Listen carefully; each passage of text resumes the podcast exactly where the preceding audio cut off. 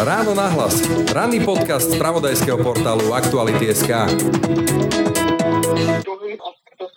nukleárne zbranie. V podstate, čo to teraz spraví s našou doktrínou týchto zbraní a či viacero štátov sa bude teraz snažiť dostať k nukleárnym zbraniam, lebo vlastne teraz vidíme, že všetky krajiny, ktoré sa tých zbraní stali, sa stali obeťami invázie a to by bol ďalší taký nejaký aspekt, ktorý potenciálne budeme znova vidieť nejaké preteky o vyvíjanie nukleárnych zbraní. Hovorí bezpečnostná analytička Barbara Kelemen.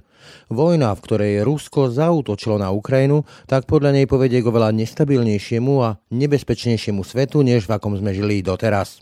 Svetu, v ktorom bude veľa regionálnych, ale aj globálnych mocností, ako by odznova bojovať o nové geopolitické siločiary a vylúčená nebude ani jadrová hrozba. Ako sa na ruskú agresiu pozerá iný než euroatlantický svet? Aký je názor Indie a prečo je to dôležité? No a napokon, aký postoj k Rusku zaujme Čína a môže z vojny v Európe profitovať posilnením svojho postavenia na úkor Kremľa? Myslím si, že priama podpora tohto konfliktu nehrozí, alebo teda zatiahnutie do tohto konfliktu jedine v prípade, že by naozaj tá vojna predstavovala priamu hrozbu pre čínsku bezpečnosť, čo sa zatiaľ nedeje. Počúvate ráno na hlas s bezpečnostnou analytičkou zo Stredoeurópskeho inštitútu azijských štúdií Barbarou Kelemen. Pekný deň a pokoj v duši praje, Braň Robšinský. Počúvate podcast Ráno na hlas. Na Ukrajine už e, tretí týždeň zúri vojna, Rusko napadlo Ukrajinu a väčšina svetových expertov sa zhoduje na tom, že ide o konflikt, ktorý zásadným spôsobom prekreslí geopolitické siločiary, ktoré dnes e, vo svete máme. Konflikt odsudila väčšina krajín OSN, ale veľmoc Čína zostáva zdržanlivá. Jej postoj je zatiaľ taký odťažitý. Odmietla ju odsúdiť. Na druhej strane videli sme aj stanoviska niektorých veľvyslancov čínskych, ktorí tak pragmaticky sa postavili k tomu. No a ja sa o tejto téme, teda o Číne, prípadne Indii, budem hovoriť s Barbarou Kelmen, bezpečnostnou analytičkou zo Stredoeurópskeho inštitútu azijských štúdí. Dobrý deň. Dobrý deň. Tak nahrávame to v piatok, predtým, tesne predtým, ako by mal prebehnúť telefonát medzi americkým prezidentom Bidenom a čínskym lídrom Xi Jinpingom. Zatiaľ je ten postoj Číny rezervovaný, odmieta sa nechať vtiahnuť Ruskom do toho konfliktu, odmieta ale aj sankcie, ktoré uvalili na Rusko západné štáty a Spojené štáty. Ako čítať ten čínsky postoj? Zostane zdržanlivý, bude taký, že uvidí, kto vyhráva, potom sa pridá na tú víťaznú stranu, alebo aké sú jej záujmy? Povedala by som, že čínsky postoj od začiatku sa zdá byť ako si neutrálny, respektíve to je, ako to prezentuje či už čínska vláda, alebo aj čínske médiá.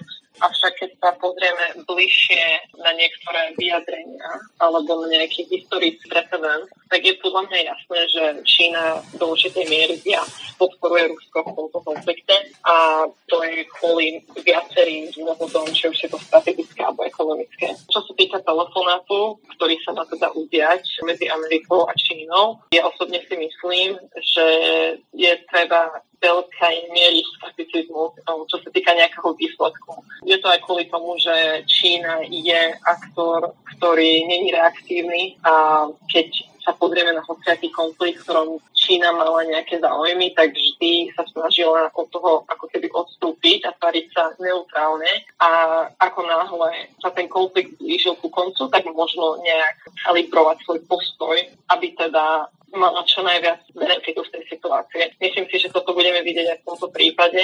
Čína určite nezmení svoj postoj, čo sa týka neutrality, alebo aby nazvala to, čo sa deje na Ukrajine ako inváziu. To myslím si, že sa nedá očakávať. A myslím si, že z americkej strany asi najväčší záujem je hlavne predísť tomu, aby Čína začala podporovať Rusko, či už zbraniami alebo nejakou inou pomocou. Uvidíme, ako to dopadne. Myslím si, že aj to, že Amerika sa na to pozerá z takého, že sa ako keby vyhráža tej Číne. Neviem, či toto naozaj bude viesť k nejakému výsledku, ale teda je to aspoň dobrým znakom toho, že je tam nejaká komunikácia medzi stranami. Vy hovoríte, že Čína chce byť neutrálna v tom spore, na druhej strane, že má aj nejaké väzby na Rusko. Napokon vlastne krátko pred inváziou sa stretol Vladimír Putin so Xi Jinpingom v takom druhom rozhovore ťažko predpokladať, že by sa rozprávali iba o hokeji. Čiže sa hovorí o tom, že Čína bola informovaná vopred, i keď ťažko predpokladať, že o akom rozsahu sa bavíme. Ale po tých troch týždňoch sa ukazuje, že Rusko je tak trošku kolos na tých hlinených nohách, že ten konflikt vôbec nemusí dopadnúť tak, ako si Vladimír Putin predstavoval ako Rusko ako jednoznačný víťaz ktorý berie všetky karty. Už aj boli nejaké informácie, že vlastne Rusko sa snaží vtiahnuť Čínu do toho konfliktu, či už dodávkami zbraní alebo nejakou pomocou, ktorou by obišla sankcie západu, že Čína by sa nechala vtiahnuť napriek tomu, že má také svoje záujmy aj väzby na Rusko do konfliktu, v ktorom Rusko nie je až taký veľký líder, ako si myslel? No, otázka je to naozaj aspekt, ktorý má nejaký potenciál ovplyvniť to, ako sa ten konflikt vyvíja. Avšak kvôli tomu, aká Čína je ako aktor, alebo teda hráč na medzinárodnej scéne, myslím si, že priama podpora tohto konfliktu nehrozí, alebo teda zatiahnutie do tohto konfliktu, jedine v prípade, že by naozaj tá vojna predstavovala nejakú priamu hrozbu pre čínsku bezpečnosť, čo sa zatiaľ nedeje. Čo sa týka nejakých zbraní, tam je potenciál toho, že to, aká čínska armáda funguje, tak vieme o prípadoch, keď tie zbranie sa dostali nejak do konfliktu. V iných krajinách, keď a myslím si, že pred pár dňami bolo v médiách, že teda sa objavili nejaké prípady, kedy dokonca dvaja biznismeni boli zatknutí v Austrálii kvôli plánu pašovať nejaké zbranie ale myslím si, že ten nejaký politický dopad, čo by toto malo pre keby sa naozaj našli nejaké čínske zbranie, ktoré Rusko používa v tomto konflikte, to by bol veľmi, veľmi negatívny dopad na to, ako sa na ňu pozerajú iné krajiny. Takže myslím si, že Čína by sa tomuto snažila vyhnúť. Taktiež osobne si myslím teda, že Čína určite nečakala, že ten konflikt bude trvať tak dlho, ako trvá. Ak vedela o tom, čo sa chystalo, nemyslím si, že to teda, že plánovali, že to bude trvať niekoľko týždňov a preto si aj myslím, že nejaká ďalšia podpora, ktorá by potom pristala iba k predlžovaniu tomu konfliktu, tiež je to niečo, čo sa Peking bude snažiť asi vyhnúť. Avšak treba povedať, že ak by sme sa dostali do bodu, kde by naozaj ruskému štátu hrozil nejaký kolaps, Čína by určite nechcela mať veľkú destabilizovanú krajinu na svojej hranici. Takže treba predpokladať, že bude sa do určitej miery, či už je to ekonomicky napríklad snažiť udržať Rusko od toho, aby sa tak dostalo do nejakej situácie, kedy tá krajina sa blíži ku kolapsu. Čína chce stabilné prostredie a na druhej strane, keď sa ukazuje, že to Rusko predsa len teda nie je až také silné, ako si Vladimír Putin e, myslel, tie sankcie ho výrazne oslabujú, či to nemôže dopadnúť tak, že Čína si urobí z Ruska takého svojho hospodárskeho vázala, že mu pomôže obchádzať tie sankcie, ale vlastne Rusko stane takým veľkým dlžníkom a veriteľom aj morálnom a ekonomickom slova zmysle Číny? Ja si myslím, že do určitej miery je to niečo, čo už vidíme, že v podstate tie sankcie a dopad tých sankcií, myslím si, že veľa ľudí na západe bolo prekvapení, že štáty sa dokázali zmobilizovať tak rýchlo a že tá odpoveď je naozaj celoplošná na dopad na celú ruskú ekonomiku. A toto jednoznačne viedlo k tomu, že Rusko zvyšuje export a stále obchoduje s Čínou. Viem, že boli nejaké reporty v médiách, že Čína napríklad zastavila biznis s niektorými ruskými firmami, ale keď sa na to pozrieme zbližšia, tak vidíme, že mnoho z tých kontraktov je momentálne sa presúvať do bank, ktoré nie sú pod sankciami alebo sú prehodené z dolárov na čínsky yuan, čo ukazuje, že naozaj prepojenosť týchto dvoch ekonomik bude rásť a Rusko by sa mohlo dostať do pozície, kedy bude jednoznačne ešte o to viac inferiórnej Číne, ako aj teraz. Dlhé roky vlastne v tejto aliancii Rusko bolo možno tým silnejším partnerom, ale jednoznačne po tejto vojne sa o to sa nebude dať ani rozmýšľať. Ano, Čína už teraz je oveľa silnejšia a bohužiaľ určite Rusko sa na to pozerá ako veľkú miskalkuláciu aj z tejto strany. Tu sa práve chcem spýtať, že vám skočím do reči, pardon. Veľa sa špekuluje, povedzme, o tom, že či Čína nezneuží situáciu a napadne Tajvan, ale na to sa nechcem spýtať. Ja sa chcem spýtať na tú situáciu, ktorú by som ilustroval tým, že keď pred pár rokmi Angela Merkelová darovala Vladimirovi Putinovi mapu Ruska, tak mu darovala mapu, ktorá je stará, veľmi starú mapu, kde vlastne ešte Sibír patrí vlastne k Číne. Vieme, že dnes e, veľa Číňanov žije už na Sibíri, že tam ťažia drevo, že tam podnikajú a Rusko tam má mocenské vákuum, aj ekonomické vákuum. Že či to Čína nevyužije aj v tomto smere, že by Rusko oslabila, že by si začala vznášať nejaké nároky, či už ekonomické, alebo možno aj teritoriálne, na časti, ktoré kedysi v Číne patrili, myslím Sibír nie je to určite zrejme v týchto mesiacoch, áno, že ak um, Čína má jednoznačné tendencie, keď sa pozrieme, či už je to Južnínske more alebo teda Tajván, nárokovať si na územia, ktoré historicky patrili. Vždy tam je ale za tým nejaký akademický diskurs a vidíme, že sa napríklad tento názor dostáva teda do vpredu do nejakých tých politických diskusí. Toto v situácii Ruska nevidíme, ale keď sa pozrieme na históriu, jednoznačne toto je jeden z tých veľmi slabých, jedného slabého bodu medzi touto alianciou a aj na spoluprácu medzi týmito dvoma krajinami sú veľmi silné limity. Keby sme sa pozreli fakt dopredu niekoľko rokov a je situácia, kedy je Čína naozaj oveľa viac silnejším partnerom a Rusko oslabené, ktoré nedokáže ako keby kontrolovať aj tak celé teritorium. Viem si predstaviť situáciu, kedy by Čína sa snažila, začala nárokovať na niektoré z týchto pohraničných hraníc. Takým tým narratívom ešte pred e, inváziou na Ukrajinu, takej tej európskej alternatívnej scény, ktorá veštila koniec západu a koniec e, euroatlantickej civilizácii, bolo, že veď e, teraz sa Rusko s Čínou spojí, spoja sa do najväčšieho bloku a vlastne toto je umieračik západu. Je to úplný blúd, ako sa ukazuje po tom výkone Putinovho Ruska? Ja by som povedala, že to je úplný blúd.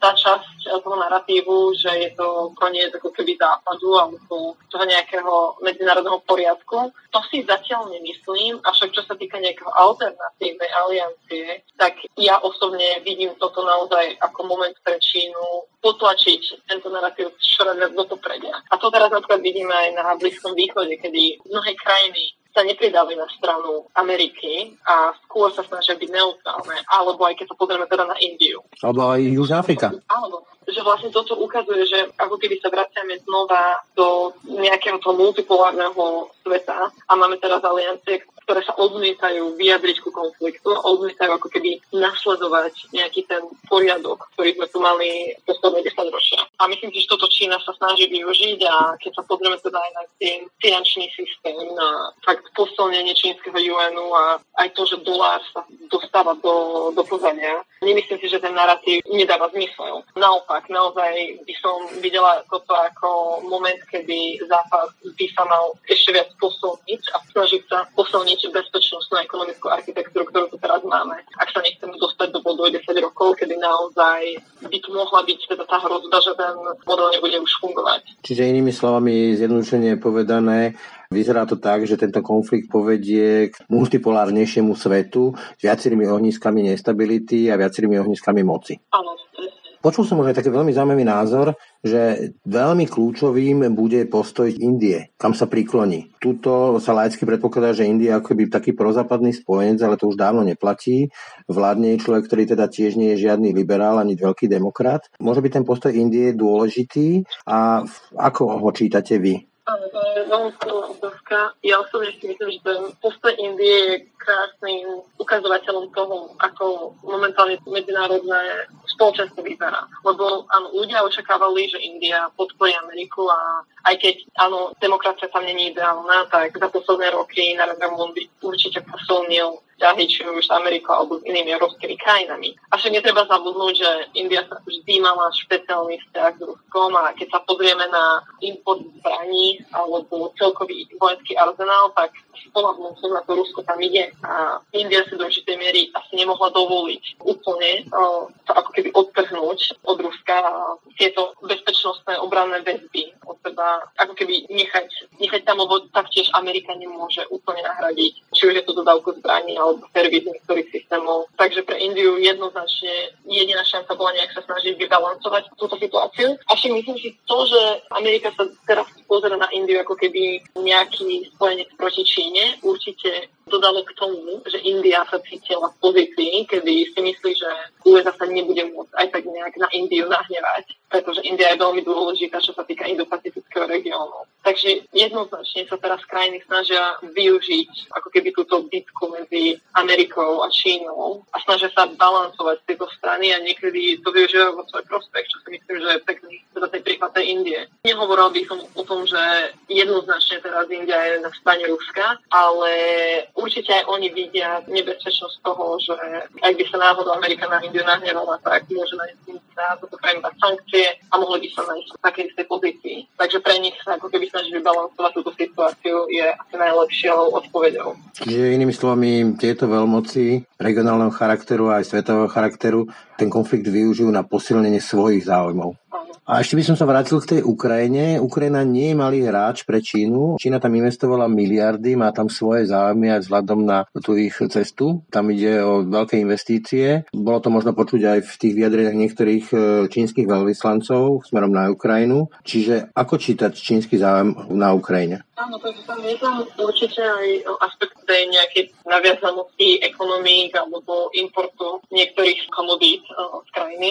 A Čína má vzťahy s Ukrajinou, avšak tým, že sa snaží ako keby nasledovať tento neutrálny postoj, tak v určitej miery sa ako keby spolieha na to, že keď sa ten konflikt uzavre, tak bude sa môcť vrátiť, ako keby dať ten vzťah do toho stavu, aký bol predtým. Či nemajú vlastne záujem o nejakú rozbitú Ukrajinu s dlhoročnou vojnou a zmrznutou, ako je povedzme Sýria? Určite nie. Myslím si, že to není čínsky záujem nikde, keďže pre najväčšiu, najväčšou hodnotou je vždy stabilita. Čína nebude robiť niečo, aby k tomu dopomohla, ale nebude sa v podstate snažiť získať ani opak. Takže v podstate hociaká nestabilita je pre Čínu či už je to kvôli ekonomickým záujmom, strategickým alebo čisto z nejakého operatívneho hľadiska, keďže napríklad veľa čínskych občanov žije na Ukrajine alebo v iných krajinách, keď tam nastane nestabilita. Takže Čína sa v podstate vždy snaží udržiavať kontrolu nad týmito konfliktami, aby úplne neeskalovali do nejakej katastrofy. Áno. Keď už som spomenul tú alternatívnu scénu, tak teraz za opozitom je povedzme, že nazvime to, že Bratislavská kaviereň, kde možno panuje taká predstava, že lídry či už Spojených štátov, Európskej únie, ale aj Číny, Brazílie, Indie si sadnú a proste donútia toho Putina, aby to vzdal, že toto sa proste nerobí, zrejme veľmi naivná. Dá sa povedať, že vlastne týmto konfliktom Vladimír Putin akoby hodil, prehodil šachovnicu aj s figurkami a teraz sa ocitáme v svete, ktorý je úplne že iný, s mnohými ohniskami nestability a buduje sa akoby úplne na novo? Áno, je to určite príklad toho, kam to nejak uh, sleduje. Dlhé roky sme si, by som povedala, že západné krajiny mysleli, že vojna je už niečo, čo sa nemôže stať, áno. A dajme tomu, že sa viac sústredil naozaj ten diskurs na otázky, či už je to okolo environmentálnych otázok, alebo teda skôr sa pozeralo na Čínu ako teda nového hráča, ale vždy to bolo ako keby tá nejaká bipolárna mentalita, by som povedala, áno, že nemáme Rusko ako nejak nejakú hrozbu a teraz všetci hovorili o Číne. Myslím, že čo Rusko ukázalo je, že naozaj možno ten konflikt mení niečo nepredstaviteľné. Teda vidíme teraz všetkých hráčov, ktorí majú neskutočný vojenský arzenál a ja by som sa obávala toho, či niektoré krajiny si nepovedia, že je to možno, že táto vojna je niečo, čo fungovalo pre Rusko, teda ak to naozaj dopadne tak, že Putin bude schopný nárokovať si niektoré tie územia a teda príčinia sa Rusku. A druhý, to sú teda tie nukleárne zbranie, že v podstate, čo to teraz spraví s našou nejakou doktrínou týchto zbraní a či viacero štátov sa bude teraz snažiť dostať k nukleárnym zbraniam, lebo vlastne teraz vidíme, že všetky krajiny, ktoré sa tých zbraní stali, sa stali obeťami invázie a to by bol ďalší taký nejaký aspekt, ktorý potenciálne budeme znova vidieť nejaké preteky o teda vyvíjanie nukleárnych zbraní. Čiže oveľa nebezpečnejší svet, než bol doteraz. Áno.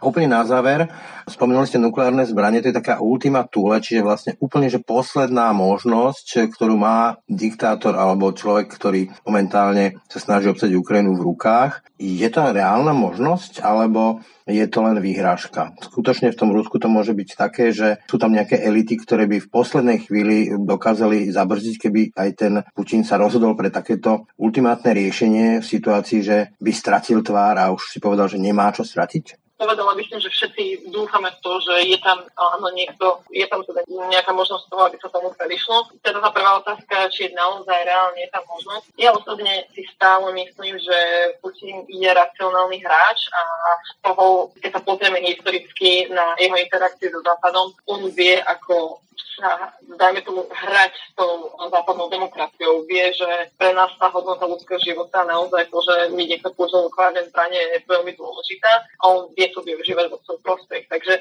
ja osobne dúfam teda, že tá možnosť je tam stále malá, keď sa bavíme teda hlavne o tých strategických nukleárnych zbraniach. Avšak taktiež si myslím, že možno počítať do určitej miery s tým, že ak by tie zbranie boli použité v nejakom limitovanom akte, dajme tomu, tak uh, asi vie, že Západ by možno nešiel do tej vojny na 100%. Takže ja by som nikdy nepovedala, že tam tá šanca není, ale je stále veľmi nízka. Aby som to len upresnil, či to mu správne rozumiem, či nie je vylúčené, že by použil nejaké zbranie masového hromadného ničenia, aj dokonca nukleárne v takomto taktickom maličkom rozsahu, s vedomím toho, že my neodpovieme rovnakým spôsobom, pretože by sme sa báli spustiť celý ten konflikt jadrového významu celoplanetárne? Áno, presne tak. Áno, lebo v podstate vie, že západným krajinám to možno nebude stať za to, pretože kladieme dôraz na iné hodnoty, ako napríklad Rusko v tomto momente. Tak s touto desivou